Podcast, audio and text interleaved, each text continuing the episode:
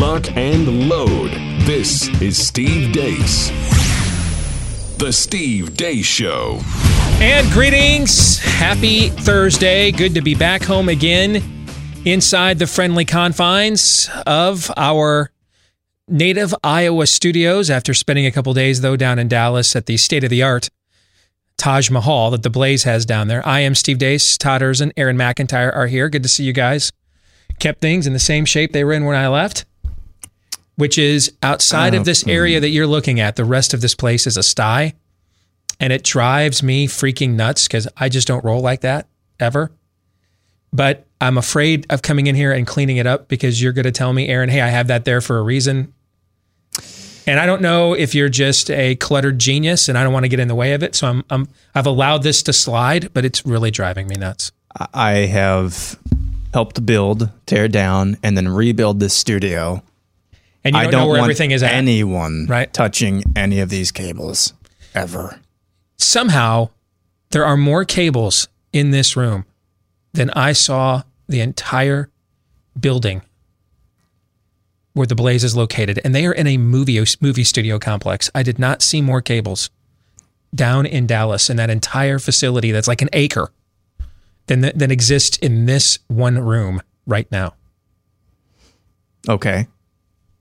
I don't know how you can see past the glorious pumpkin spice in this room Well, right now. I mean, really, uh, you don't have true. anything to complain about. That is true. Uh, I mean, I should be in a much better mood. I mean, Monique Battaglia has one of our dear viewers here on Blaze TV has just unloaded uh, on on the pumpkin stuff, it's like a pumpkin spice cannon, like at the baseball games where And- they shoot T-shirts out. and. I'm here for it, man. I am not complaining whatsoever. By the way, Monique, I like steak.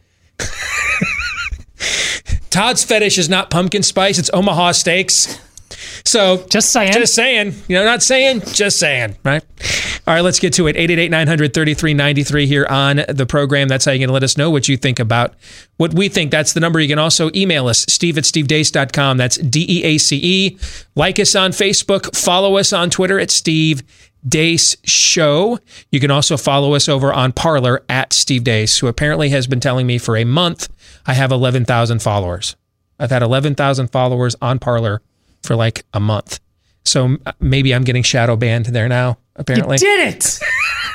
I get shadow banned from the right wing sites.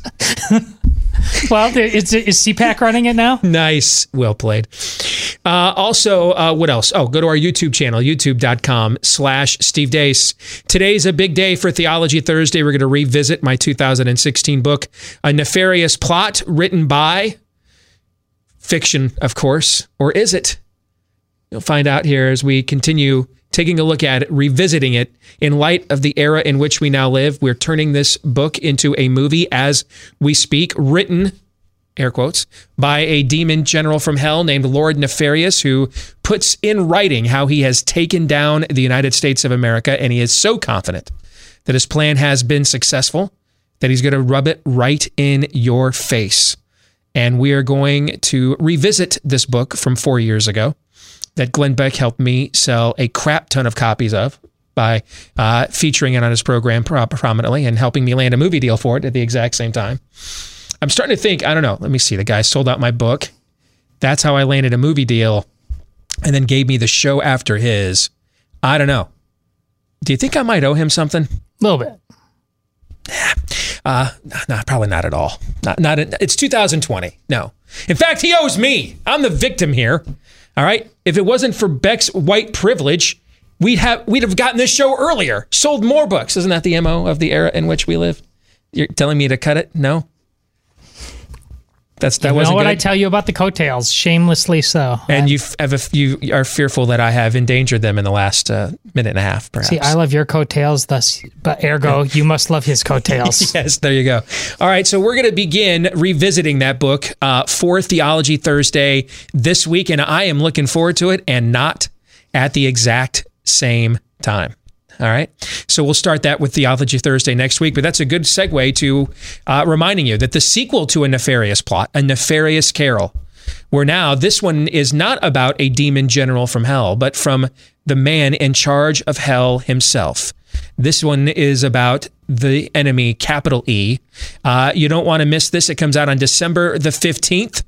And you can pre order your copy today over at Amazon.com. It's the novella sequel, A Nefarious Carol. All right. So, with all of that in mind, also coming up at the bottom of the hour, David Harsanyi is going to join us from National Review to talk about James Comey's testimony yesterday before the U.S. Senate and some of the bombshells that were uh, that came out of that, but also reported from more docu dumps. We'll get into that and more with David Harsanyi. We'll play three non-political questions, but before we get to all of that, here is Aaron's rundown of what happened while we were away. What happened while we were away brought to you by the panic porn machine spinning up, the gaslighting machine, too. We'll start in New York with Governor Andrew Cuomo, who now claims there was never an instance of nursing homes being forced to accept COVID positive patients. And we never needed nursing home beds because we always had hospital beds.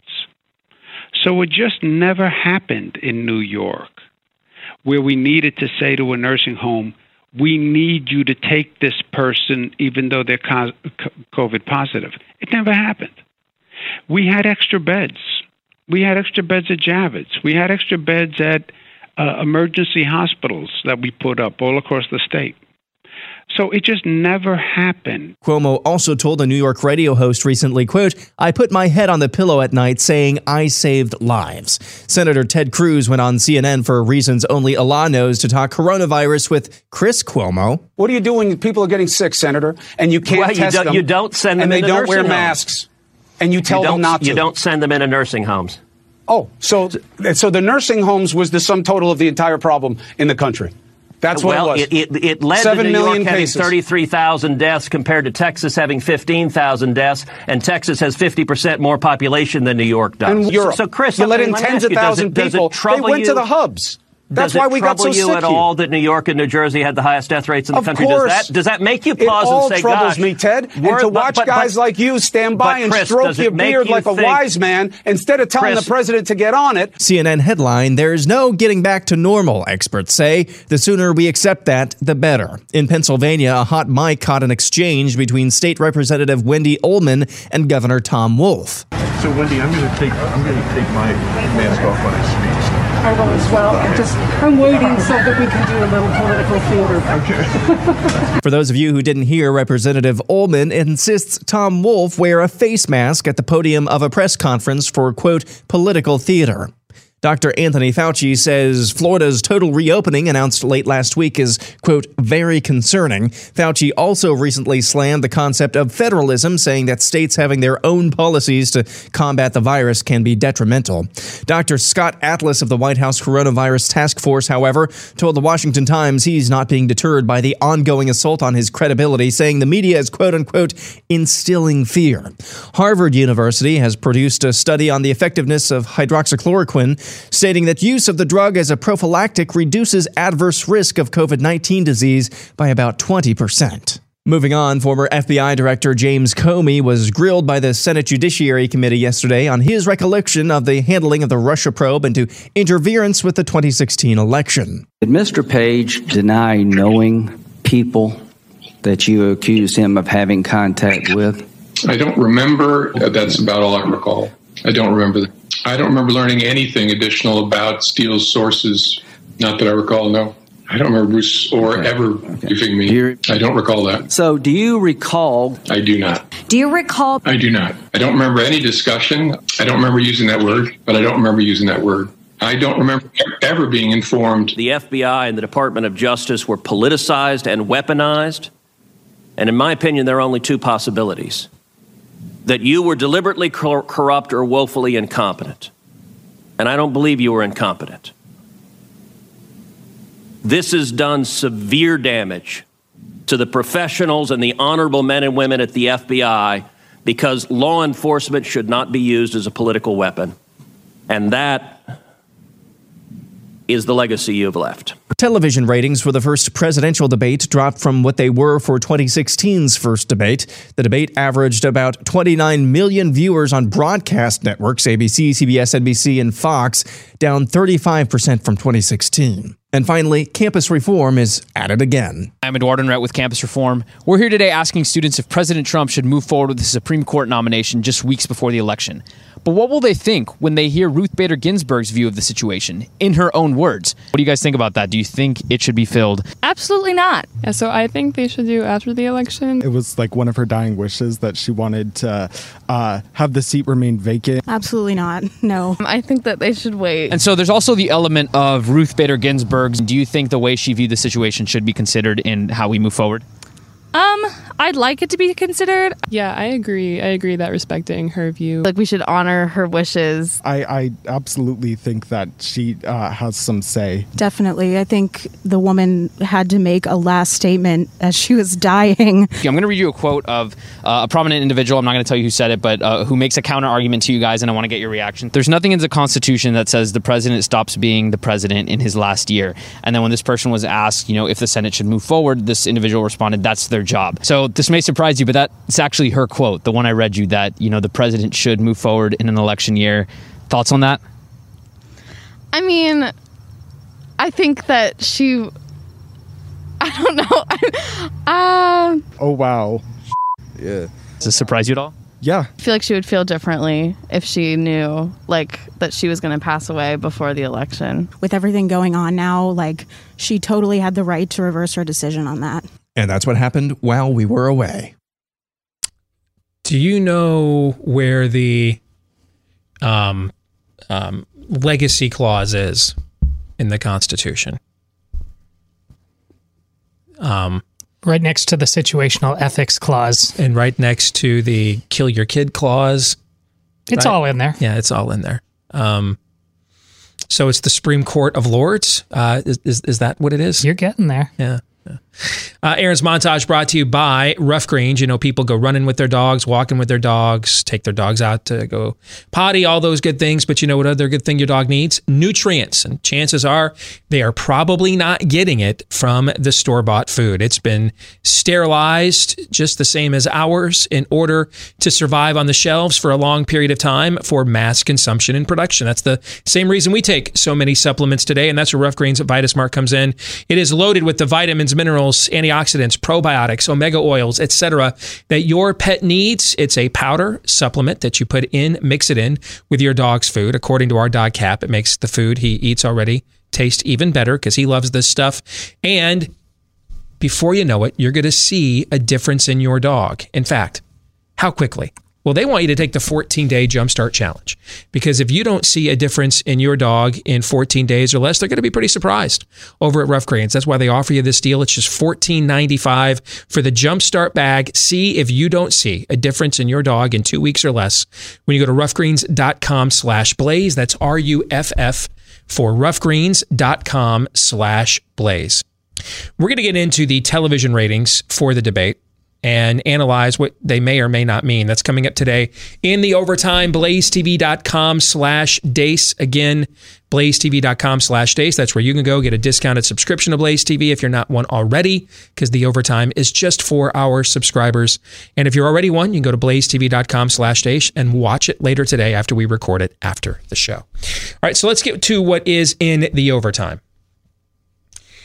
Um, I, I can't even analyze the the Chris Cuomo. I, I, can't provide any analysis to that. Uh, I'm sorry, Andrew Cuomo. I, I can't. Um, that level of gaslighting is, and I'm the guy that wrote a nefarious plot. I mean that that that level of gaslighting is is just frankly beyond me. Um, it's beyond my capabilities. I'm not a trained psychiatrist. What I'm about to say is going to sound like a joke, and it's not. I'm dead serious. I am not qualified to, to analyze that level of sociopath. I mean, in politics, you run into sociopaths all the time on some level. You know, just people that uh, so believe in their own superiority or their own view of the world um, and their place in it that they can lie so effectively because they, be- they, they believe their own BS, right? I think Mitt Romney's a bit of, I, said this years ago, I thought Mitt Romney was a bit of a sociopath. Um, I think Bill Clinton is clearly one. See, I don't think Barack Obama is one. I just think Barack Obama, um, is a true crusader for his religion, which is neo Marxism. You know, but you get Barack Obama away from the neo Marxism. He's actually a fairly pleasant individual in a lot of other scenarios and situations. But it, this is just happens to be his religion. I think on a human level, Bill Clinton is sociopathic. I think Mitt Romney is sociopathic. And you'll run into a lot of those kinds of people in politics. That's why they lie so effectively. They flip flop so effectively, so brazenly, unashamedly, because they have they don't have an embarrassing lack of self awareness like a Hillary Clinton. If you want to know, that's the difference. Why Bill Clinton was so much more electable than Hillary Clinton. He's a sociopath. She's not. She tried to pull it off and she can't. And so it just comes off as a total lack of self awareness. You know what I'm saying? Mm-hmm. You just come off and you're like, woman, come on, man. Don't pee in me and tell me it's raining. You know Bill Clinton is peeing on you and telling you it's raining. And a lot of people are like, it's really charming. I don't care. That's that's that's the difference between the lack of self awareness and a sociopath. What Andrew Cuomo is doing is beyond my capabilities. Just as a guy that does politics for a living, this is this is clinical, medical level. Um, this is the kind of stuff you see in in despotic dictators in the world today and and throughout history. Um, I I can't even uh, I I can't analyze it. Um, it it's the kind of gaslighting. What was the name? It was a very popular show, and Amy and I watched it and really liked it on Netflix about the FBI profilers. That was really popular in the last couple of years. I can't remember it, but about the dawn of FBI profilers, profiling serial killers. And in some respects, that's what Andrew Cuomo is. Mindhunter. Thank you, Mindhunter. Yeah, great show, really well done. And in some in some respects, that's what Andrew Cuomo is. I mean, the AP says it was at least 4,000 that he directly sent to their deaths. Directly. I think the number is probably a lot higher than that. And the way, and when they would go into these prison cells, you would, when they would encounter the serial killers, they'd get one or two responses either complete total justification for it. And they would say so in a way that wasn't sinister, but hey, you know, I, dude, I had to take like a smoke break. I mean, I'm gonna, I, you know, I was hangry. I needed. I mean, some people need a Snickers. I mean, I got to slit a chick's throat. I mean, and it was just really calm, and and and and they made it sound noble. Even it wasn't like Hannibal Lecter. The other was just complete total gaslighting that it just never happened, and no amount of evidence that you could confront them with, they would admit to it. That's what I, I can't analyze that. That is beyond me. That that's a different show, somebody with a different level of expertise, but that's a level of sociopathic that I've just is beyond what I've encountered in politics. I've I've not seen a shameless, soulless, really beyond shame, soulless level, no remorse, none, none. I, I, I can't analyze that for you. I'm sorry. Someone else will have to do it. It, it won't be me. I, I don't know what to say to that level of malevolence. I can't. And again, I'm the guy that channeled a demon in a book that thousands of you bought, and I can't. I don't know what to say to that, man. I don't. I don't know what to say. So we're gonna move on. Um, I want to talk. How about move out of New York? Let's finish that, with maybe, that. Maybe that's the line. I, I, I can't imagine why anybody. I know our friend Shannon lives there. I, I don't know why anybody would knowingly submit to being under. You. That's not somebody. That's that you're under that person's rule.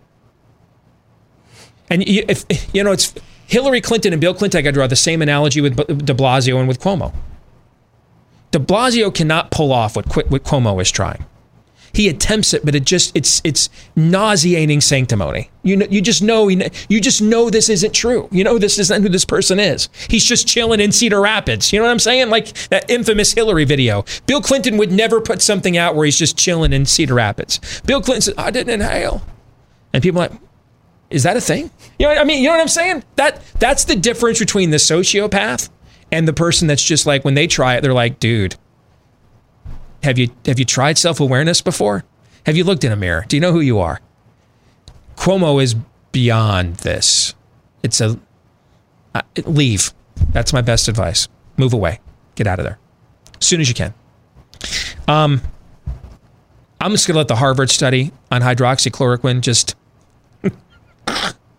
I'm just going to let that just stand for itself. I can't. I could analyze that, but it would really just dampen what it just says on its own to even attempt to add anything to it. Just the story itself says it all. And we just walk away now. It's just as deranged as Cuomo. Have, But the other just- way. Yeah, yeah. but the other way. yeah. Let's say, you know what? I'll add one piece of analysis to it. The effort that our media and some in our own government have made to make this drug unavailable, governors that have like banned it in their states. Didn't Gretchen Whitmer try this, I believe, in Michigan until Henry Ford Hospital, which was the hardest hit hospital in Detroit, came out and said, hey, this was one of the best weapons that we had? If it was a terrible idea, she tried it in Michigan. Yeah. Um, let's just say that all hydroxychloroquine is is what Harvard says it is. Now, there's the it- is is Harvey Risch Harvard or Yale? I think he's a Yale epidemiologist, right? The one that was really promoting hydroxychloroquine earlier this year and got trashed. Okay. He's one of those two schools. I think it's Yale. Okay. But let's say that that's just the baseline, because there's other studies out there that show that it, again, there, it's not a cure, but that it's a, that's it's even a far more pro, effective prophylactic than what Harvard found. All right. Knowing how politicized Harvard is, my guess is they came up with the lowest significant number they could that wouldn't get them lit up by their own people in the in, in within their own mob. You know what I'm saying? So if Harvard's telling you it's 20%, uh, uh, it's probably higher than that, frankly. But let's just go with their 20% number. And what do they mean by a prophylactic? A preventative. Okay. I mean, why? Where? Why do you wear a prophylactic? What, what, what's a prophylactic uh, with with sexual activity? It's to prevent uh, a, a pregnancy, correct? In the camp of vitamin C, vitamin Yes. D, Yep, stay that- healthy. So we're not talking about a cure. We're talking about a prophylactic, meaning if you start feeling cold symptoms coming on in the winter, you pound the zinc, you pound the vitamin C, even more than you normally do, right? A prophylactic, okay? You, you, I'm urging people to be pounding vitamin C and D now as a prophylactic to get ready for the flu season and the new COVID season, et cetera, all right? So let's just say it's 20% effective. That's that's all that it is. That's all that it is. We've had over 200,000 deaths. Could 20% of them have been prevented? Let's say yeah. Well, let, let's say of that 20%, you know, it's not 100, no prophylactics 100%, right? Right. So let's say that it's 75% within that 20%. You're now at what? 15% of 200,000, right? Somewhere around there. Yeah. That's how many deaths people in our government and in our media are personally responsible for, for the jihad they have waged against this drug this year. They're directly responsible for it. I mean, listen, if that's their, I'm only asking them to live by their own standard. If Donald Trump is personally responsible for every COVID death, and they're personally responsible for everyone that, that every one of those people that were denied an effective prophylactic against COVID 19, right? Right. Is, those are those are those not the rules? And speaking about living up to their own standards, if I could put a finer point on this conversation as well, this Harvard study was a, a meta analysis of randomized controlled trials of hydroxychloroquine. You remember when Harvey Risch, who you just mentioned from Yale, was Mhm. lit up, uh, most notably by John Berman of CNN. What was John Berman's main What's- contention? what's the randomized trial? Where's the randomized trial? Where's the randomized and his and, trial? and Rich, Dr. Rich was like, I'm doing the treatments. Yes. I don't need a trial. I, it, I'm doing the actual treatments. That's not how medicine works. So Harvard decided to actually look, and bada bing, bada boom. Harvard found actually there's three studies. There's three randomized controlled trials of of hydroxychloroquine. And so they performed a meta-analysis, basically saying we're going to take a look at what these these uh, studies found that we consider to be legit, and we're going to see the results of these. And we found 20%. 20% is not an insignificant number. You'd love it to be higher, but it's not insignificant.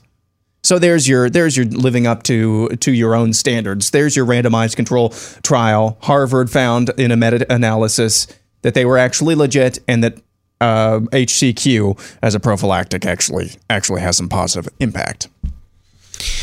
All right, quick question, and I only want to spend a couple of minutes on this because I know how much you hate election look aheads to future cycles. I do. If Donald Trump loses on November the 3rd, though, my phone is going to begin ringing about 10 minutes after. Okay? Bob Vander Plaats's phone is already ringing. That's one of the reasons Mike Pence is here today. All right.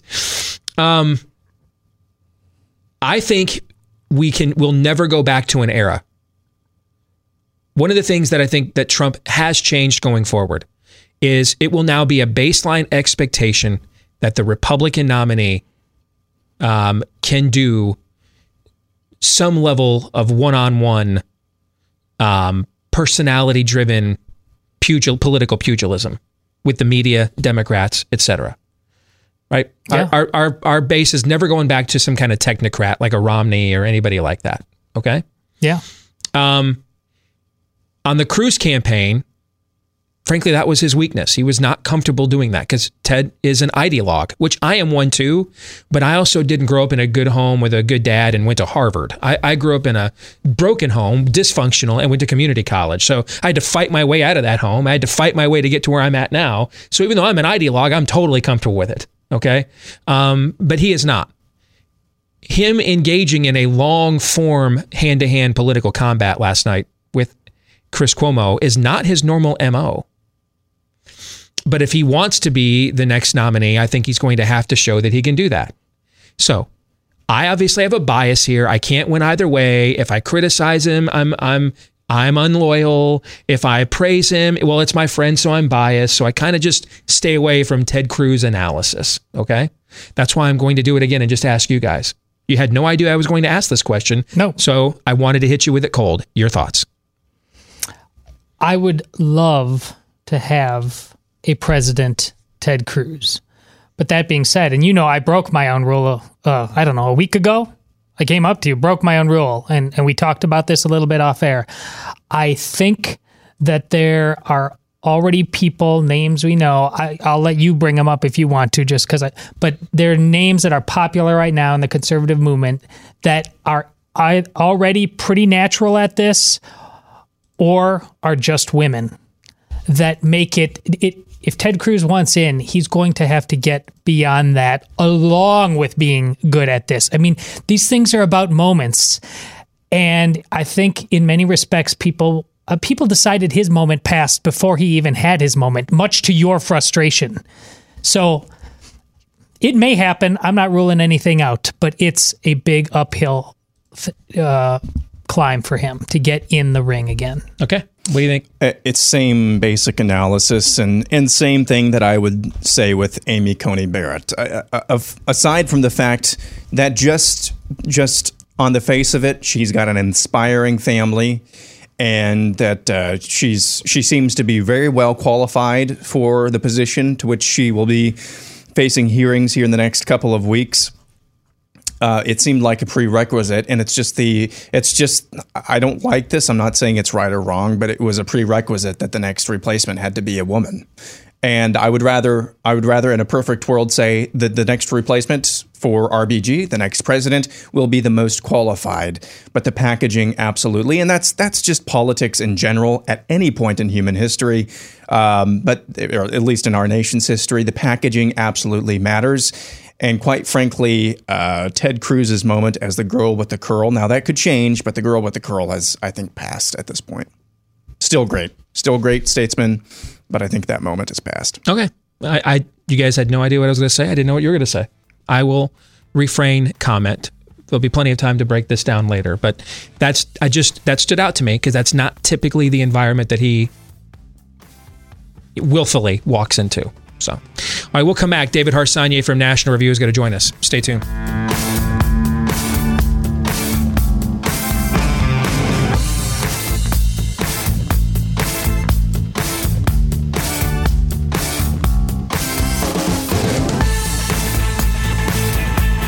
So, what does COVID 19 have to do with potentially losing your home? Well, unfortunately, it could have a lot to do with it because the FBI has reported that since we started these dumb lockdowns, cybercrime went up 75%. I mean, we did everything online meetings, shopping, school, everything for months. So that's also, by the way, where our, the legal titles to many of our homes are kept as well. Cyber criminals know this, so they forge your signature on a quit claim deed and refile as the new owner of your home. And then before you know it, you're off the title. They destroy you by taking out loans against your home. They steal your cash, liquidate your asset. Then they stick you with the payments. Maybe you don't find out till a late notice shows up, perhaps even a foreclosure notice. So, what to do about this? Well, Home Title Lock puts a virtual barrier around your home's title, your most valuable asset, so that you are protected. And the instant they detect any tampering whatsoever, they mobilize to shut it down. But first things first, go to HometitleLock.com, register your address to see if you're already a victim and don't know it. And then while you're there, use the promo code RADIO for 30 free days of protection. That's the promo code RADIO for 30 free days of protection at At hometitlelock.com. That's HomeTitleLock.com. Correction, David Harsanyi from National Reviews asked you to join us an hour from now to talk about yesterday's Comey hearing. I was just looking at a poll that has Joe Biden at 54% of the popular vote, a 13 point win in the popular vote. I just went and looked it up. In the history of the Democratic Party, two candidates have received that level of support in the popular vote FDR and LBJ in 1964, which was one of the biggest presidential blowouts of all time. Those are the only two Democrats since Andrew Jackson, who they have now disavowed. Those are the only two Democrats since Andrew Jackson to get that high in the popular vote. Come on, man. Come on. Complete, total BS. Just total BS. Let's get to three non political questions. We all have questions. Who am I? Why am I here? Where am I going? Who am I? A search and a question of identity. Why am I here? A question of meaning and purpose. Where am I going? Question of destiny. Some better than others. What sort of morality or proto morality would you expect to find in a chimpanzee troop? Injecting some levity into the demise of Western civilization. It's three questions on The Steve Deace Show. Yes, taking a break from the demise and fall of Western civilization because we are going to fall head over heels into that for Theology Thursday. Coming up with a rehash of a nefarious plot. Get ready for some gut punches over the next few weeks.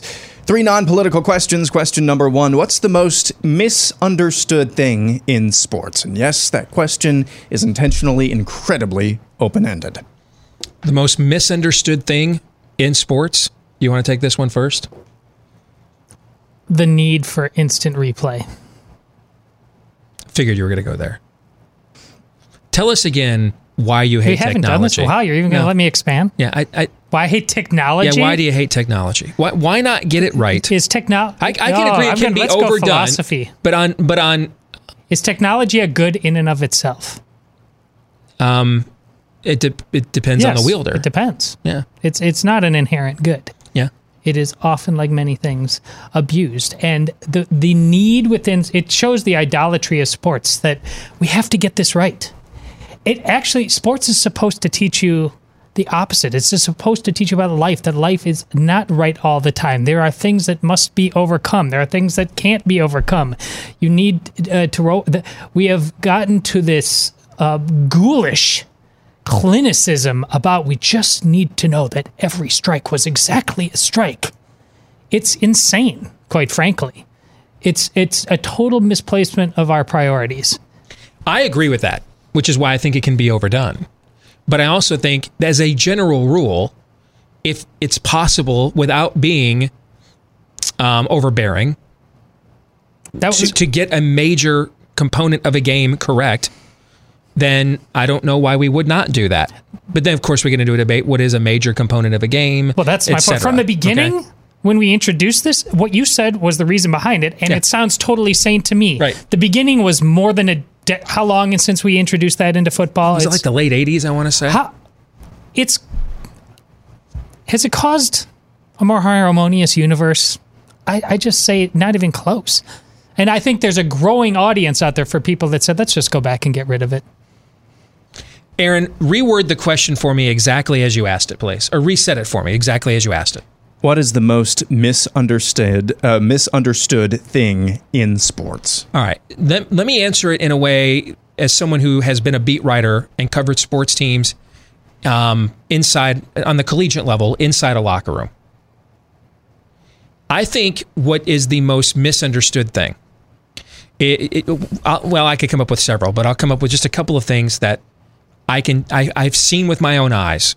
All right, they know everything you write about them. They know everything you say about them. They they read and tune in as often as they can when things are going well or in or leading up to a season. And then of course turn it off if they're mentally healthy anyway. We'll turn it off when things are not uh, in order to drown out the noise. But they're very aware of what you think, what you say. Don't- I don't believe any of them when they say they don't let, read that stuff or listen to that stuff. I don't believe any of it. Now they can't. They they they keep incredible schedules. They're not like consumed by it, but they are aware. Um, and bulletin board material does work. I've seen stuff posted on bulletin boards. It does work. And, but now when it gets brought up, it's usually brought up in the context of, um, so you're going to be you're going to play even harder. It's not. That's not really. It, it's the that comes from people who work in the sports media side of things, but have never really been high achieving athletes.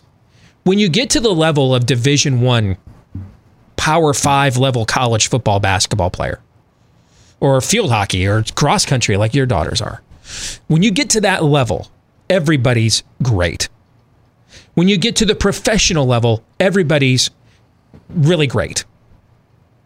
And no one really is lazy. No one really is. Some guy, so when we talk about this guy outworks his teammates, what we're saying is this guy outworks the people in the 99 percentile. Or is it the one percentile? Does it work the other way? It's not The it's- one. The one. Okay. This guy's outworking the people in the one percentile.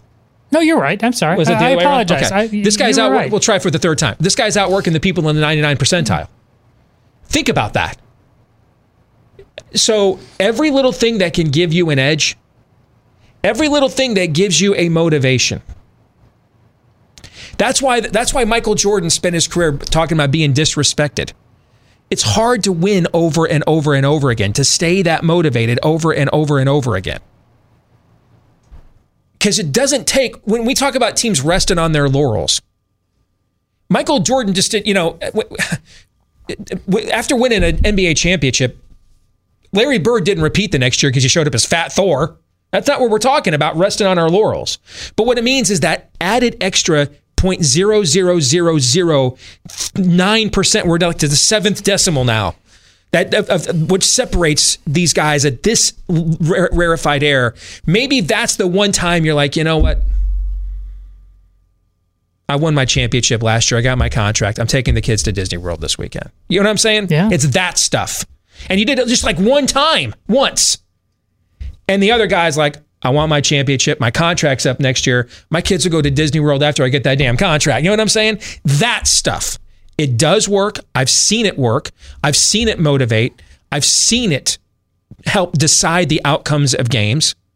And so I think that is often misunderstood. What do we mean by bulletin board material, motivational material, smack talk, things of that nature?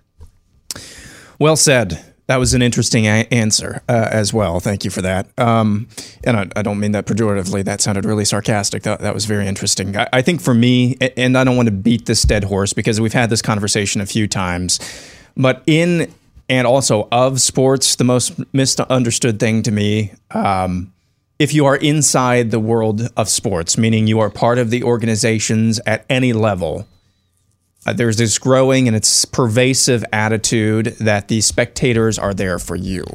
It is the opposite. And as a spectator, they're there for you and not the other way around as well. So if if if sport and sport uh, the, the biggest thing is that sport is meant as an escape. That's that's supposed to be that's supposed to be what it is all about. If it is no longer an escape for the spectator, you can walk away. If it's because of uh, all the all, all the tertiary things surrounding the sport, as we've talked about before, you have the right to walk away as well. If you think that that's going to be an impact, uh, make a, a huge impact on these guys' bottom dollars, you may be wrong. Jason Whitlock the other day was absolutely right when he said that uh, that that money is a driving motivator for most of these people. You probably don't have that big of an impact walking away when all of these corporate interests are, are lining the pockets of these guys. Anywho, that's a digression. But the biggest misunderstanding is that sports is supposed to be an escape. And of course, that can be abused as well. If your regular life, if your work, if your family seems like an escape from sports is, uh, for, for you, you might be uh, an idolater of sports, as Todd has talked about before. But just the biggest misunderstanding is uh, sports. Sports uh, importance in people's lives is just completely out of whack. Sometimes, sometimes, one way or the other. Question two: If you could go back in time and witness any event before Christ, what event would you choose to watch? Oh, wow. Before Christ, what event would I choose to watch? Um, the Trojan horse. That's a great event. Yeah, that is a great event.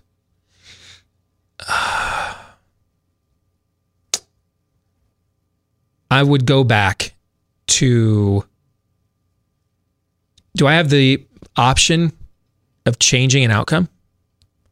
Or are we, Sure, if that's time gonna make your answer better. What time travel rules are we going by? If you do that, that starts. Are we going by the Avengers butterfly effect. Yeah, the, it starts a new stream of time so, because you can't change things. But um, I was thinking both what I would like to insert myself into, and then observationally, what I'd like to insert myself into uh, is um, Adam and Eve. Just go back to the beginning. Yeah. Say, dude, dude, trust me, trust me. This doesn't get to turn out well. All right. But if it was just observational, um, it, I'd have a tough call between seeing the looks on the Israelites' faces at the parting of the Red Sea, or seeing the look on Moses' face when he gets down from the mountain with the Ten Commandments and sees um, what a, a significant portion of the people uh, became under Aaron's watch without him watching them for just a minute. It'd be one of those two events probably. But I mean, I could think of, I could think of a, I mean, the one you chose is a great one, obviously.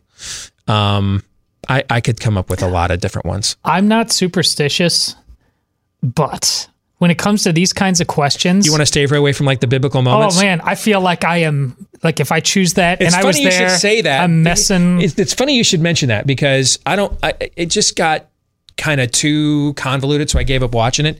But one of the CW Arrowverse DC Comics shows is called uh, Legends of Tomorrow. I think is what it's called, and they're they're part of the DC wing of the time traveling. You know, and they go back and reset things.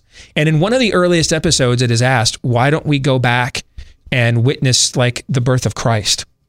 and they are told there are certain yeah. events and moments that are so sacred to universal outcomes we are not to go back and revisit and to show up That's what I'm and, talking and, about. and to and to insert ourselves into and that was one of the ones that was mentioned and so I, you made I hadn't thought about that Hmm. until you just said that and now you kind of made you, you kind of made me think yeah you might have a point where that is Did I Jesus juke you you? might have Jesus juked me, but that might be an effective that might be an effective Jesus juke.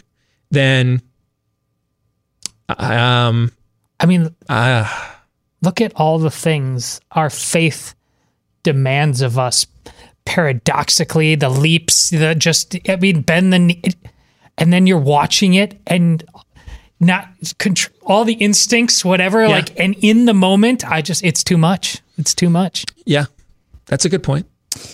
I think, I mean, there's like three. One would be creation. That'd be pretty interesting to watch. It would, I, I think, blow our minds uh, just a little bit. Uh, the other one that I would like, I, I would like to see is is the actual flood so that I could make a better movie about that a couple thousand or uh, you know a couple two three four five thousand Nice. years later. I like how Aaron's blowing past our cautionary tale right Yeah. now. Like, I want to Yeah. see it all. Uh, And then I want to see the beginning of the Israelites in uh, in the desert as well, wandering around to see if it's anything close to where we're at right now. Uh, question number three: What's the most beautiful thing, non-human thing, you've seen with your own eyes? I put the non-human thing in there so we couldn't do the uh, my wife uh, juke. Um, non-human thing. Um, I have no idea how to answer this. You want to take this one first? I've, um, you know, mountains, oceans. The one that sticks out for me. I've only been there once. So it, when I, I I hope to go back. It just, I had already been in the Rocky Mountains several times, but in Yosemite National Park, the going to the sun road. Hmm. I don't know if it was just my mood, the time of day, the way the sun was hitting it. It was like scenes that are painted into a movie. It was just simply phenomenal. And I've seen, like I said, I've been all over the Rocky Mountains. Um, so that's that's one that comes to mind: the Going to Sun Road in Yosemite National Park. All right. I I would um okay, if we're going down that road. First time first time I walked into Michigan Stadium. That would be my call. First time. And I've been I mean, I've I went to Niagara Falls and stuff like that as a kid, but first time I walked into Michigan Stadium as a kid. Yeah. Or a close second would be the first time I walked into Old Tiger Stadium as a kid. And all the history and that was in the mid 80s and those were some great teams. I mean, you know, Jack Morris, Alan Trammell, Lou Whitaker, uh, Kirk Gibson, you know. And um but seeing that stadium when you didn't have all the games on TV every night for the first time in my mind's eye and being there and seeing it for the first time, it would be one of those two events for me. It, it is impactful. I didn't go to Arrowhead Stadium till I was like 20, and it, it does take your breath away. For me, it's it's the Grand Canyon. Been there a couple of times. Yeah, I've never It been there, so I can see that. Takes the breath away. Yeah, I could. All right, we'll come back. Theology Thursday. We revisit a nefarious plot. You guys ready? Yeah. Or no, I'm not sure. Stay tuned.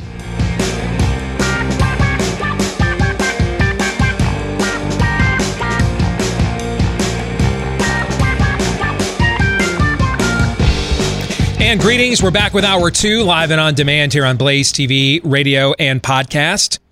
Steve Deace here with Todd Erzen, Aaron McIntire, and all of you. Don't forget, you can let us know what you think about what we think. Steve at stevedeace.com is the email address. That's D E A C E. Like us on Facebook. Follow us on Twitter at Steve Deace Show. Over on Parler at Steve Deace, youtube.com slash Steve Deace. And if you're a podcast listener, thank you very much for giving us some time uh, in your busy day, no matter how, really, no matter how or when you choose to watch or listen. We're appreciative of all of you. But if you are a podcast listener, if you could do a couple of things for us, we would appreciate it. Hit that subscribe button on your podcast platform if you haven't yet. And then leave us a five star review if you haven't done that yet. Heck, if you have, just keep doing it.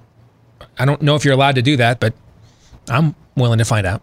Uh, because the more of those we get, the more it helps the show to grow. There have been scores, multitudes even, of folks like you around the country that have done those two things for us already. We want to say thank you to each and every one.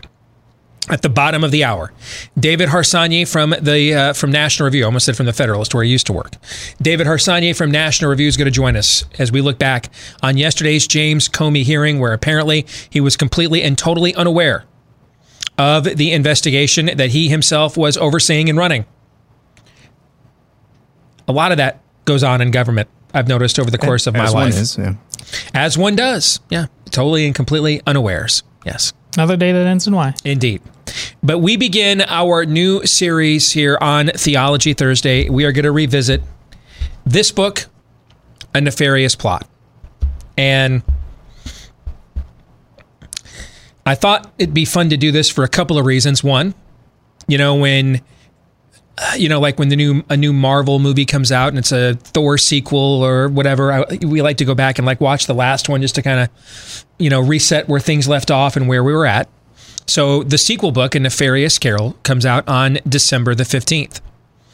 And A Nefarious Carol is about now that the enemy himself, the devil, is, con- is convinced that this plan was successful, he tries to seduce a young woman one evening into producing him an antichrist.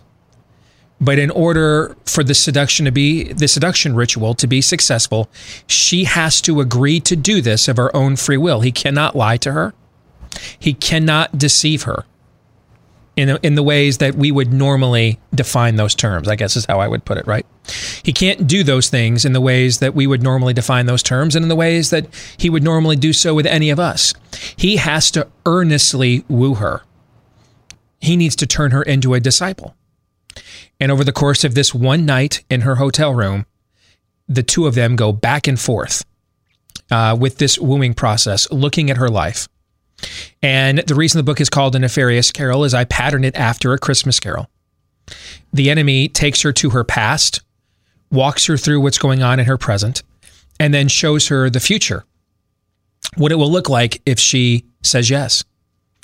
And ultimately, then the decision is up to her. And that is what a nefarious carol is about. And it's a novella sequel to the book we'll be talking about the next few weeks leading up to its release, A Nefarious Plot. Now, this book came out in 2016, and I will tell you, I, I will never write. I went through it again um, a few months ago on my way out to LA as we started the storyboarding process for the movie.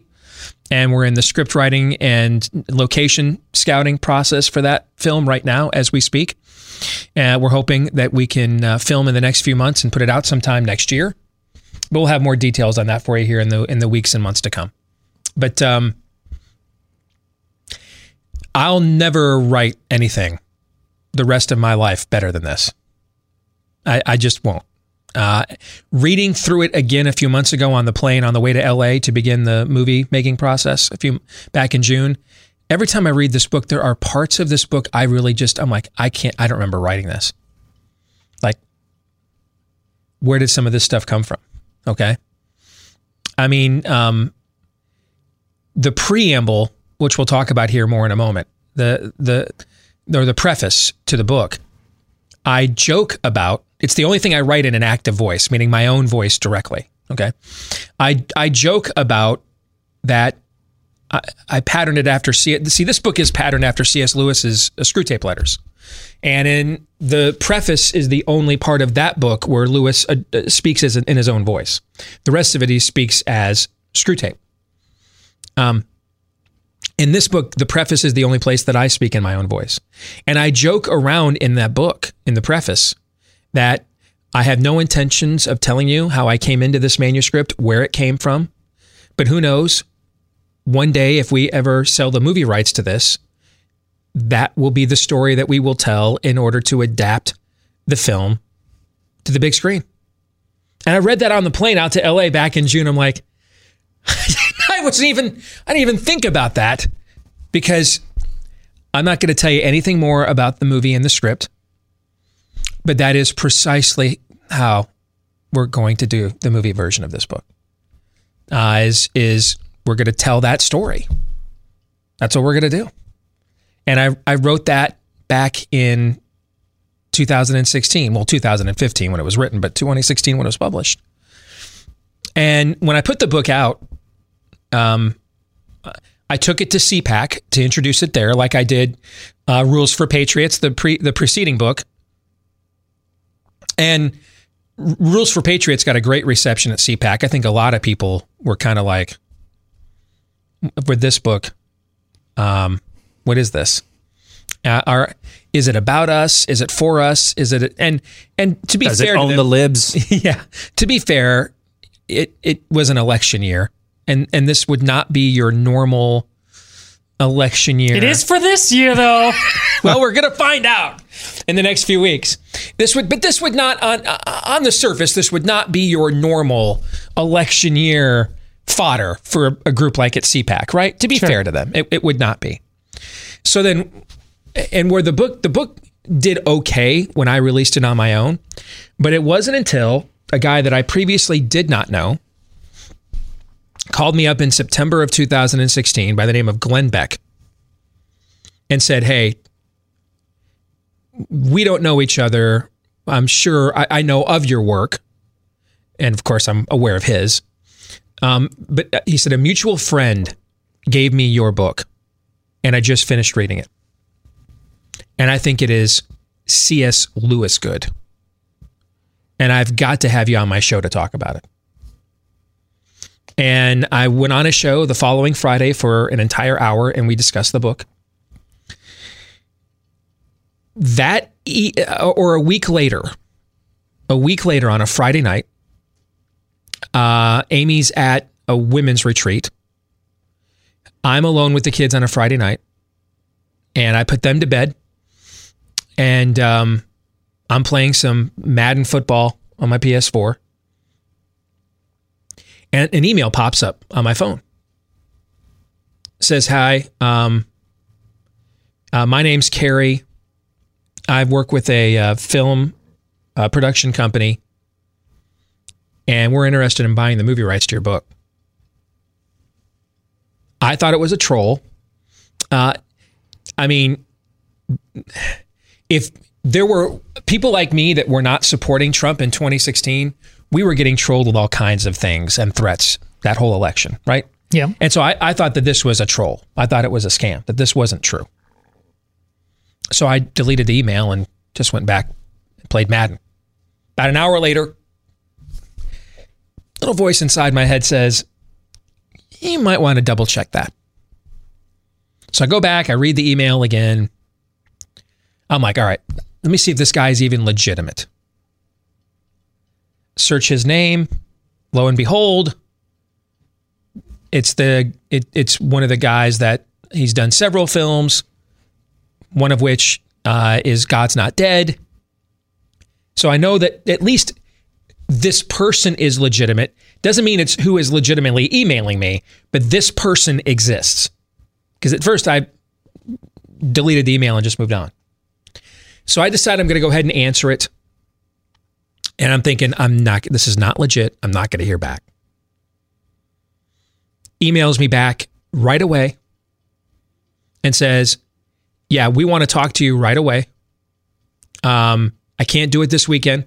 My son and I have a father son event planned, but we'll call you on Monday, my partner and I. I'm still like, eh, okay, we'll see. Monday comes around, sure enough, Carrie calls me with his partner, Chuck. And what had happened is one of their uh, their third partner, a guy named Chris, happened to be listening to Glenn Beck's show that day. And they'd kind of been looking for something that they could adapt into kind of uh, I mean they didn't use this term I'm I'm using it for my own description but kind of a, of if, if those of you that remember Frank Peretti Remember that? You probably read some of those growing up. Yep. Those are the horror books your parents let you read, right? Yeah. Uh, he was kind of the Christian Stephen King. I mean, Frank Peretti sold a crap ton of books, a ton of them, right? But he did gothic horror, but in a strictly spiritual warfare context. Okay. One of his books got turned into a, a mainstream movie actually several years ago. And uh, I, I took it that they were kind of looking for a story that they could adapt into a, a, you know that kind of a film where it, it could have a faith element to it, a faith it would have a faith basis to it but that this would be a legitimate horror film. And, and other than the subject matter in every other way shape or form it would look and sound and feel like a contemporary scary movie. That they were really interested in scaring the hell out of people or literally okay? And he was listening to Glenn's show got the book read it in the weekend took it to the studio or took it to their offices on Monday and said, "Guys, I think I found what we're looking for." Gave it to them. They read it, and they're like, "Yeah, let's we we got to talk to this guy." And that's how this started. And then it came down to um, they had two books they had bought the movie rights to um, to do next. One was this one. Uh, the other was Abby Johnson's expose on Planned Parenthood. And given the timeliness of that issue, they elected to do that one, felt like they were being led to do that one first and did, and that became the movie Unplanned. And then after um, they took Unplanned all over the world, um, earlier this year, I got the call, "Hey, we're going to green light this. Let's let's let's go. Let's roll." And then it was delayed for a couple of months because California, where they live out there in LA, Hollywood, all that was shut down for so long. But the first weekend that all opened up, I flew out there in June and we have been at work on the process of what this is going to look like and what it's going to be about ever since. And all of that came from a guy just happened to be listening to Glenn Beck's show. We ended up selling the book out. We've had to do like two or three different reprints of this book. Um, and the idea for the book itself originated, perhaps fittingly, in Washington, D.C. I guess if you're going to talk about a demonic takeover of America, there's probably no better place to be inspired for such uh, an enterprise than while you are in Washington, D.C., right? Yep. But absolutely, that's the truth. I was in Washington, D.C. Uh, promoting Rules for Patriots. I was staying at a hotel in Washington, D.C. I was getting ready to go do Mark Levin show. What year is this? 2014.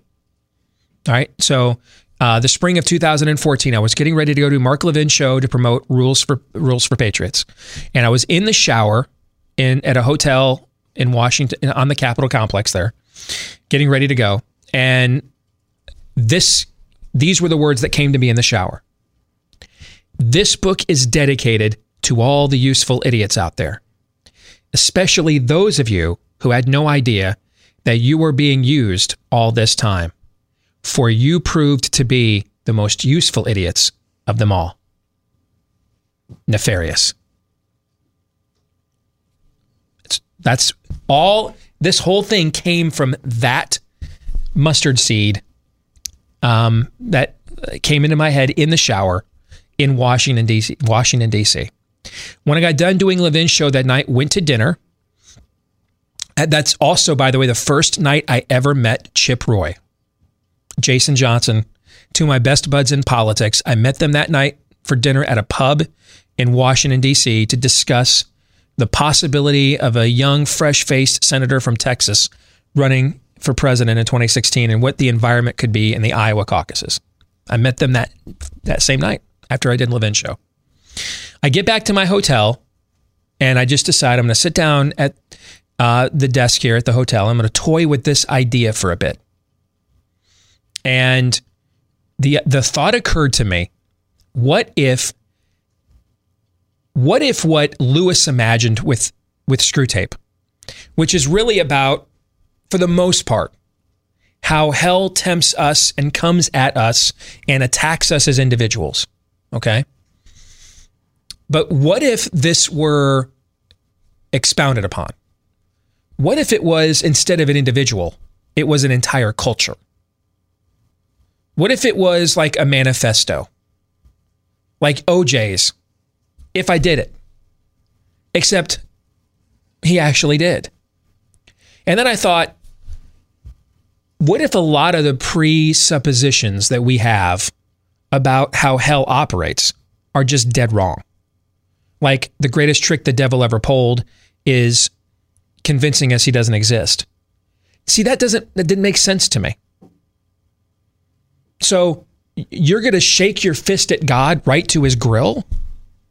And then from there you're going to be kind of like I like to stay in the shadows. You know what I'm saying? I mean, it takes a certain chutzpah takes a certain panache, panache. It's got to have some brass ones to look God in the face and say, uh, "I'm going to pull a Fleetwood Mac here and go my own way on this one." I think you're think you're wrong there, pops. And then you're going to spend the next ten epochs playing it coy. Eh, I don't. I've never quite bought that one.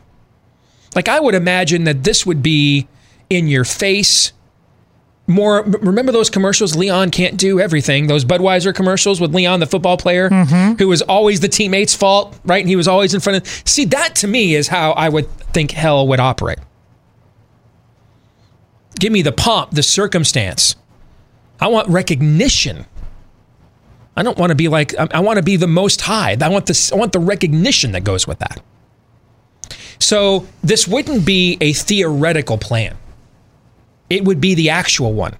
It wouldn't be if I did it. It would be, hell yeah, I did it. And here's how I here, here's how I did. and I'm going to put it right in your face and I'm going to connect dots. I'm going to name names. There was only one thing I think we I think Joel Osteen's name was taken out of the book for fear of a lawsuit by the publisher, which I understand. Other than that, every there's all sorts of names named and dots connected in the book. But you said it now. yes, there you go. Um, and uh, and and and the mo would be you're so far gone that when I present this to you, you won't believe it. You'll think it's a scam, it's a conspiracy theory. There's no way this is true. It's fantasy, it's fiction, blah blah blah blah blah. And that is how. See, it's not that the devil hasn't convinced us he has he doesn't exist. It's that we have convinced us. It's that we have. We don't want to believe it. We have convinced ourselves. And because this is normal now to us. It's it's it's our new normal, if you will. And that will be how he'll know that his plan has been effective to take down America and it's irrevocable. Because we don't want to revoke it. We're going to go right along, we're going to come right alongside with this.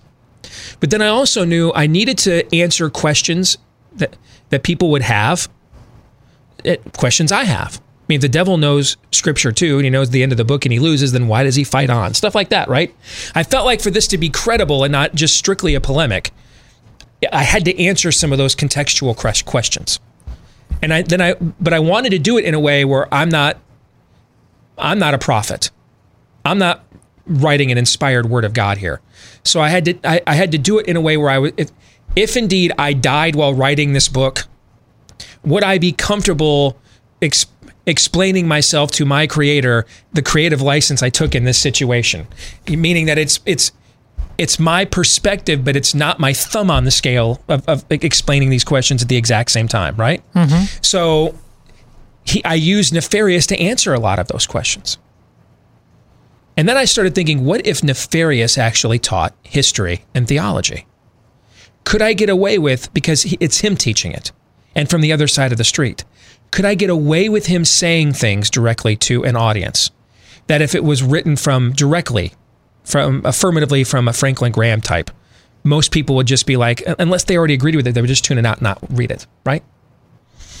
And so I, I put all of those things in my mind together in my head and I had no notes, no outline. And I sat down and began writing that night the introduction to the book that is the introduction in this book. And even two years later, when it was published, about 95% of what's in that, uh, that first night I wrote at that hotel room is what the introduction is to this book. And we'll talk about that next week when we go over it. But, oh, and one other thing I had to do is I had to come up with I, this couldn't be my voice as Nefarious. I, I had to create a separate character. So I based Nefarious. I needed to find a likable sociopath, somebody who could draw you in. And, and if you read the book, there's a rhythm to it at first you take Nefarious almost as an anti-hero. You find yourself kind of nodding along. You have some of the same laments he has. You know, my wife, the first time she read it, said, but the first 50, 50 pages of this book, I actually laughed out loud several times and enjoyed it quite a bit. And then it's the last 150 pages of the book that it just got darker and darker and darker and darker and darker. And that was exactly what I was going for. We got to woo you, suck you in. And then once you're hooked, all right, we show you a little bit more of the darkness and a little bit more and a little bit more. And then by the time you get to the end, it is pure, unadulterated nihilism at the end. But if you started out like that, you'd tune it out. You wouldn't be tempted by that. And so he starts as an anti-hero and he ends as as an agent of not even chaos, total and complete deconstructive nihilism. And I patterned him after, in order to have that be a separate character as I was writing him, I patterned him after Heath Ledger's Joker and Larry Hagman's J.R. Ewing on Dallas growing up. And so those are the two, that is the compilation of, of the personality that Nefarious, that Nefarious has. I mean, how many times have you watched Dallas back in the day? Did you think J.R. Ewing was going to be redeemed? And then ultimately never is. I believe the last episode of the show, um, he goes head to head with the devil. I think that played by oh a very famous Broadway actor. I can't remember his name. I think that's like the last episode of the show. Uh, the the original run of the show. I don't know what happened when they brought it back to, on TNT a few years ago before Hagman died. Um, and then with Heath Ledger's Joker, he's not immoral; he is amoral. He is against all standards. Because that's what I think hell is. I don't. I don't think hell is promoting immorality. I think they're promoting amorality. Because for us to define immorality means we have to define what first? Morality. Morality. We don't know what is immoral unless we know what is moral, right? And if we're discussing immorality, then what are we discussing at the exact same time? Morality. Can't discuss one without the right with the other, right? Okay. What's amorality? No standard.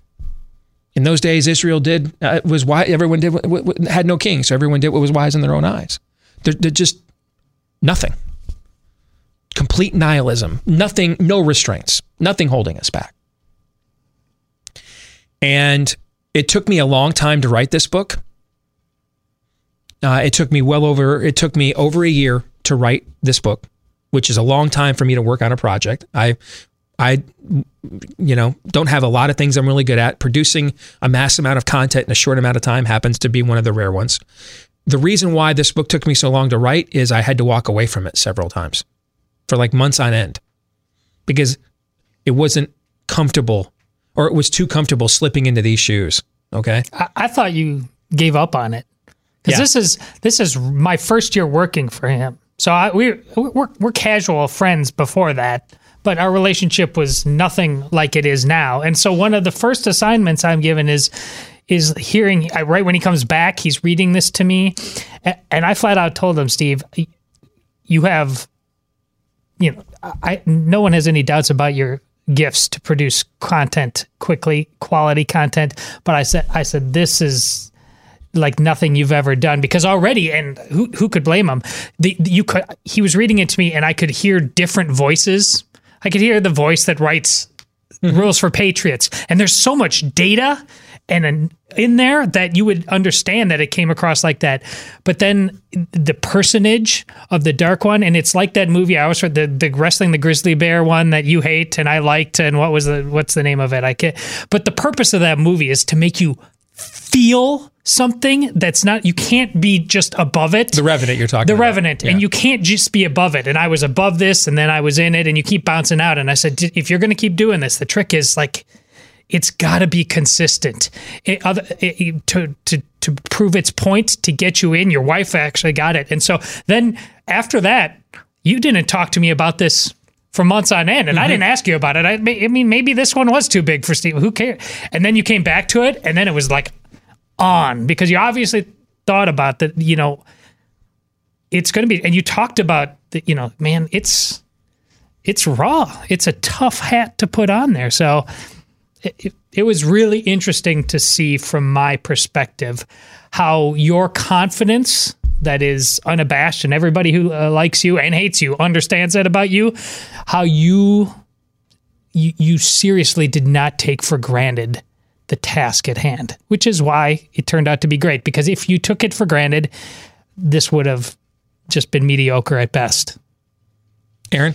Yeah. And, and from a reader's perspective as well, now that we've sat on this book for a few years since the last time we've we've talked about it uh, in depth on this show and just reading the columns and reading truth bombs and and reading things like that as well. This it, it is an incredibly good. The, the first, especially the first uh, introduction, couple of chapters. It's almost like it's almost a, a poem. It has a like a cadence as well, especially very early on that kind of lures you in and hooks you in. And I would describe from the reader's perspective, and this is just my own opinion, from the reader's perspective in this in this book it is the ultimate good cop bad cop routine. The good cop where you know what we're all you know what there's there's you know the, the cop that's that's sitting across from me trying to trying to to coax me into believing or saying or doing something you know what there's not so much of a difference between him and me. And then you get the bad cop routine uh, at the end. You know, at, at, the beginning, the the luring in that you just talked about as well. I laughed out loud just reading it recently at the Stephen King joke at the beginning of the mm-hmm, book. Mm-hmm. That's hilarious. And there's things like that as well. You know what? Uh, you kind of lures lures you in, and then the bad cop, and you don't realize, however, until too late, that the cop, instead of being an agent of the law, is actually an agent of chaos in this book as well and you are uh, you have you've fallen uh, you've fallen, for hook line and sinker. And it is before too long you're too far into it and you just get gut punched after gut punched after gut punched. And it is you know it is an edifying read uh, but it is a difficult read as well. You know i've been blessed to get some really cool book endorsements uh, over the years in my career. This is one of my favorite ones, though. And this was an endorsement that Kirk Cameron gave me for this book. And he said, exhilarating, frightening, and true.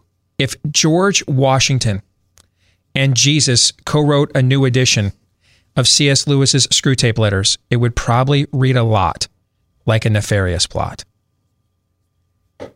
Now, that is a really cool endorsement. Um, and the thing about this book is in the last few months, I've had several of you send me emails. We even talked about one recently on the show, but several of you have sent me emails of excerpts of this book that almost just predicted the things we have seen this year. And I don't I don't know whether to be proud or frightened by that. But that's one of the other reasons that we're going to go through this book for the next several Theology Thursdays, chapter by chapter. How much of it is parody? How much of it is prophecy? We'll find out as we study a nefarious plot here on Theology Thursday. When we come back, David Harsanyi from the National Review. I almost did it again from National Review is going to join us. Stay tuned.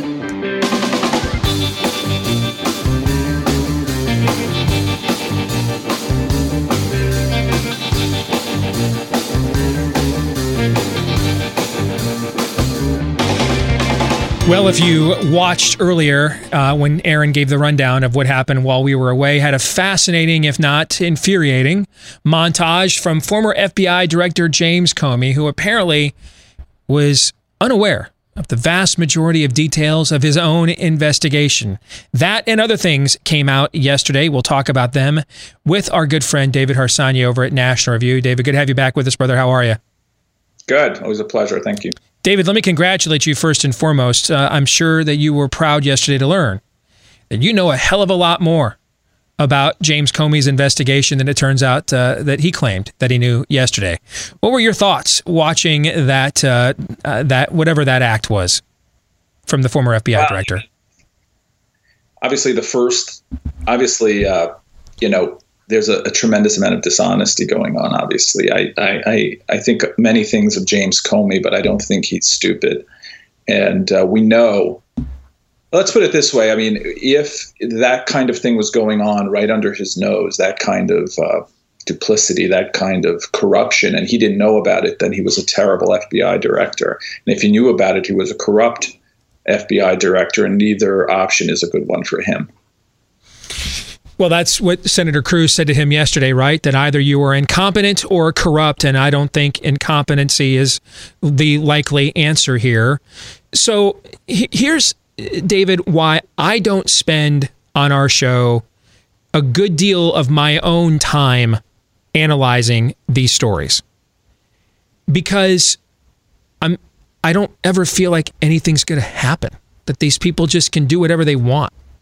They can tell any lie just and all they get is CNN contributorships and book deals out of it. There's no real accountability and I get you know, I get frustrated by it. And so I don't see a point in pursuing these things when I don't think anything. What, what will happen to James Comey? Nothing. You're right. It's incredibly frustrating. This is one of the biggest scandals, political scandals in American history. I mean, I'm not exaggerating here. I'm not. Um, I'm not a hysteric on these things. I'm not. You know, I, I'm not exaggerating here. It's not hyperbole. I mean, you have the FBI trying to and working. First, you have you have an administration trying to undermine the incoming president. You have an executive branch filled with people who are delegitimizing the presidency. I mean, I don't think this ever happened in this way. So you're right, though. I have no. You know, I don't think anything's going to be. No one's going to be arrested. No one's going to. You know, face charges. In fact, it's so complicated sometimes. I think that people have tuned out. Um, and don't really understand what happened. And you, obviously, you have a media that's abdic- abdicated its responsibility to report these facts. Um, and it's just it's it's a disaster because you have tons of people who now do not trust institutions of American life that are incredibly important. Is it just me? And if, believe me, if you have a different perspective, I want my audience to hear it. Because I happen to think Bill Barr is like the most overrated political figure in America today. Gives gives a great speech. Uh, does a great job, quote, owning the libs in, in congressional testimonies. But he is, as Attorney General, I mean, right there with Secretary of State, Chief of Staff, those are some of the most powerful positions in all the executive branch, other than the presidency itself. You know, a lot of our, our, our peers and, and a lot of our readers in this sphere are like, well, uh, why won't anybody do anything about this? I'm like, well, wow. I mean, if only there was like a badass Republican, tough talking attorney general, maybe. Oh, wait, we have one. Am I wrong? Am, am I asking too much? Is, is this not his job? If I'm wrong, tell me, because I kind of think it is. Well, I've been thinking about that myself lately. And just in general, I think you have people in government who have been in government for a long time I generally I like Barr, but I think that he is slightly overrated, especially in this regard.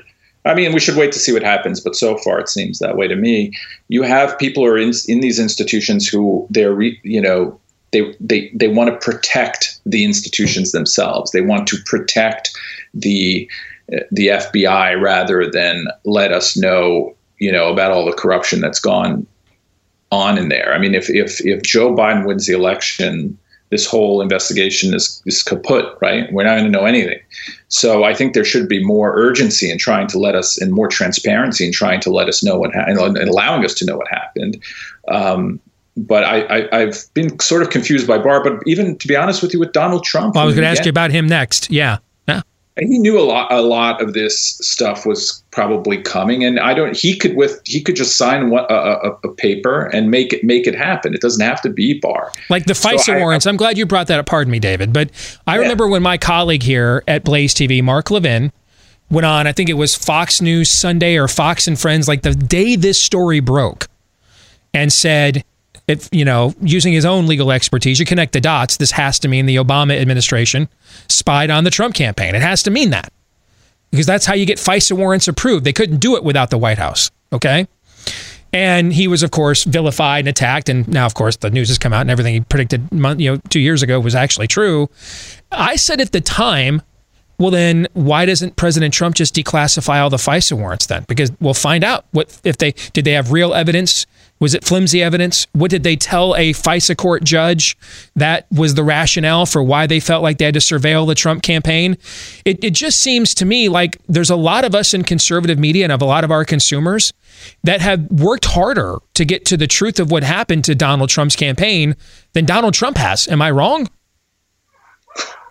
It certainly seems that way. I mean, I remember early on, and I, you know, at first you're like, well, you know, you have the FBI saying this. Maybe there's something there. We should let let it let the investigation work itself out, et cetera. And then and then more and more, you're like, no, the worst. You know, your worst fears are coming true. It all seems true. And then, you know, you're like, why isn't Trump just releasing this information so we can get the whole story. I mean, you had Devin Nunes; he was the first person to really blow the whistle on this, um, and he was treated like some kind of crazed conspiracy theorist. But um, you know, again, I think that people maybe are protecting institutions. I, I don't know why they're. I don't. I can't. I don't know why Donald Trump does the things he does sometimes. So um, th- this is part of that, and uh, you know, it's it's it's it's a great shame because. Uh, at, at, this point, I think people don't care as much as they should. I mean, you had the IG report come out, and it showed that nearly every FISA warrant was basically illegal mm-hmm. to spy on the other campaign, to spy on the, the future president of the United States. And how many people cared? How many you know, I mean, I know conservatives care, but I, I don't know that that you know any kind of bombshell is really going to make the kind of news that we want it to make, and it's very frust- frustrating.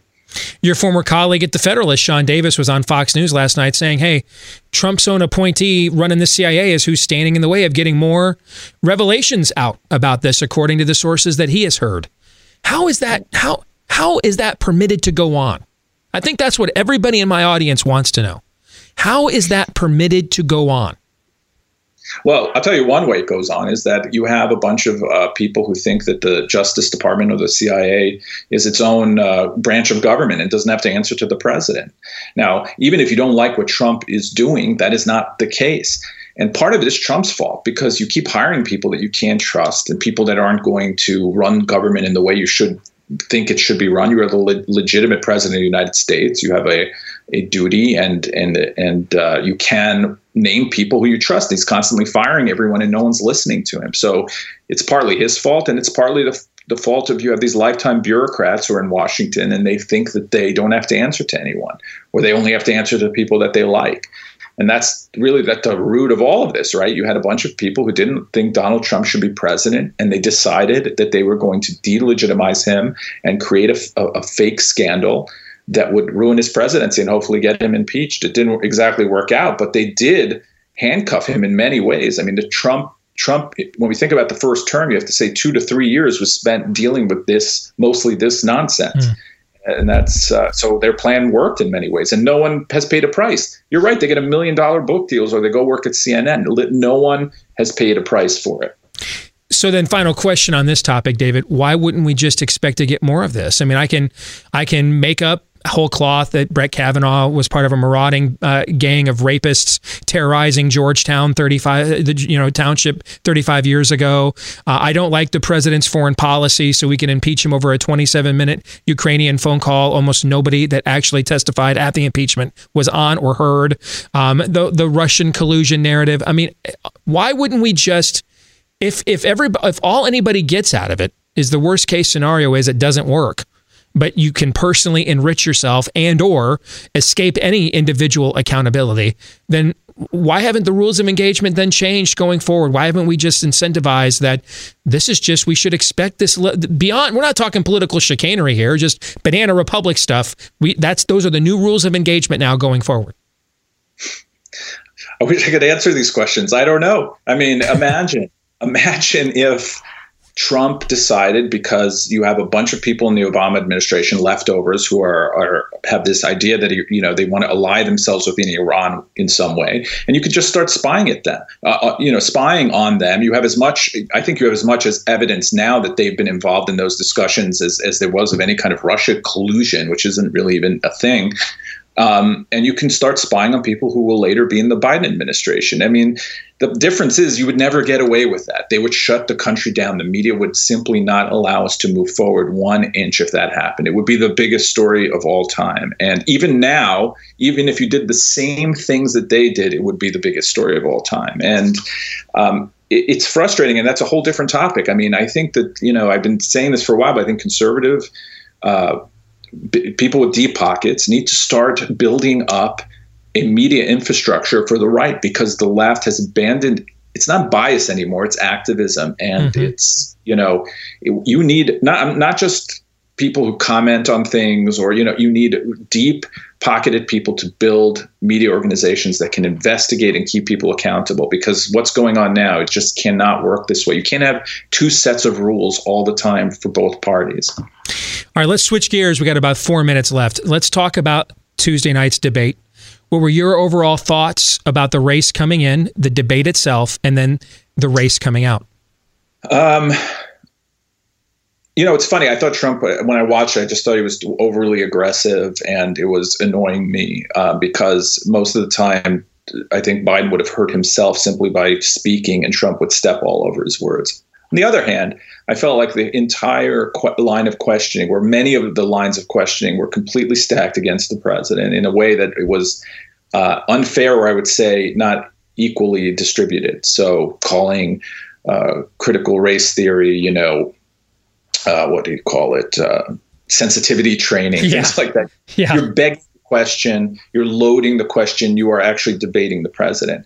I like a much more free flowing debate uh, where you let people just talk about the things they want to. And anytime they got into anything substantive, Chris Wallace is like, we got to shut it down now. It's two minutes, you know?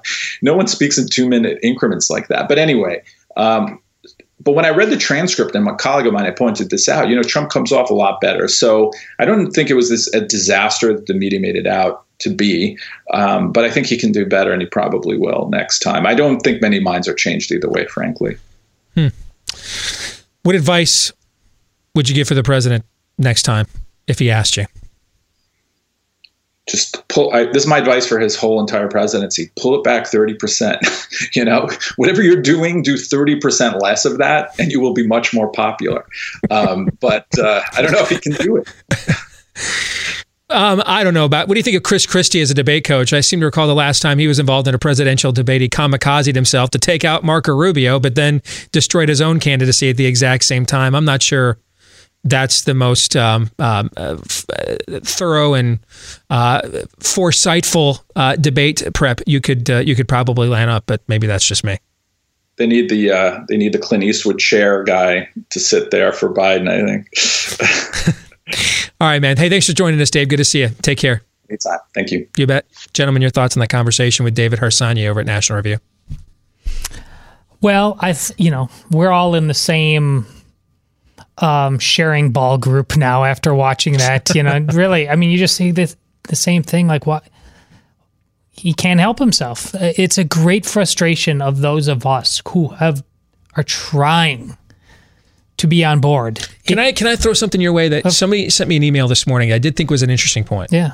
Wanting to take issue with to varying degrees our analysis yesterday.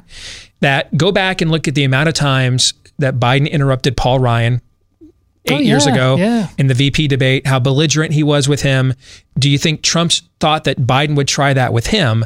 And that's why his tactic was to go at him right away, preemptively, to avoid Biden looking stronger than him by doing to him what he did to Paul Ryan. It may have- That's a valid point. I hadn't thought about that. It's a valid point if Joe Biden of well, 8 years ago whenever, is that guy. He's not that guy. I mean, my analysis about what I would do, be the happy warrior, has everything to know with knowing exactly who Joe Biden is right now. And Meaning, if you were debating Biden that. in 2012, by all means, step on his foot before he, feet before he steps Oh, on yours. But you're now dealing with a feeble, Yes, uh, Joe feeble Biden man. was a real force of nature back then, and we talk. Rem- I remember you saying as much about. Can you imagine these two on? Well, that's when he, that was then. Mm-hmm. It's not now. Yeah, I, I actually, because I hate myself apparently, I actually went back and watched the first 20 minutes of that debate the other day. Wow, night. you're a better man than and me. um, or worse. I, and I remember when I was watching it live, it was not it was not until about an hour in or so where I was just like, oh my gosh, this is terrible. I thought it was terrible before, but I'd, I'd hit a breaking point about an hour in, and the first 20 minutes of that debate are actually, I mean, I thought Trump actually dominated. First 15, 20 minutes, Trump actually dominated. And I would just reiterate what I said yesterday. Tell me, and, and I would state it like this tell me what person, what person, when you're facing the perpetually loaded and begged questions that you were from Chris Wallace, and you're facing a lot of lies about your record or what you perceive to be lies about your record from the actual person you're supposed to be de- debating, and you're debating the moderator along with those loaded questions, tell me what person can navigate that gracefully. Now it's possible, but there are there are a very few people who can actually do that. And I just think your expectations, you should expect more from your leaders. Don't don't take that more. Don't don't, don't take don't, don't take this to mean anything other than than this though. At this point, as you said yesterday, Steve, Donald Trump's a finished product. And so when you're fit, when you're faced with that, I don't think anybody could handle it uh, super super duper well unless they just got unless they just allow themselves to get rolled. So as far as Donald Trump's debate, yeah, it was it was grating. I'm not sure. I'm not sure what his other path could have been. Yes, we would like to have more seasoned debaters. Yes, there there is and are and will be better answers that Donald Trump can give in the future. But it's Donald Trump, guys. I think we all agree. If there's anything this country needs, it's more master debaters. That's going to do it. That's going to do it for today's show. I couldn't resist. I'm sorry. It's your show. It is my show for now. Probably not anymore.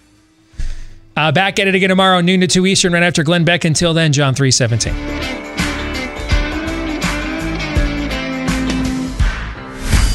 This is Steve Deace. on the Blaze Radio Network.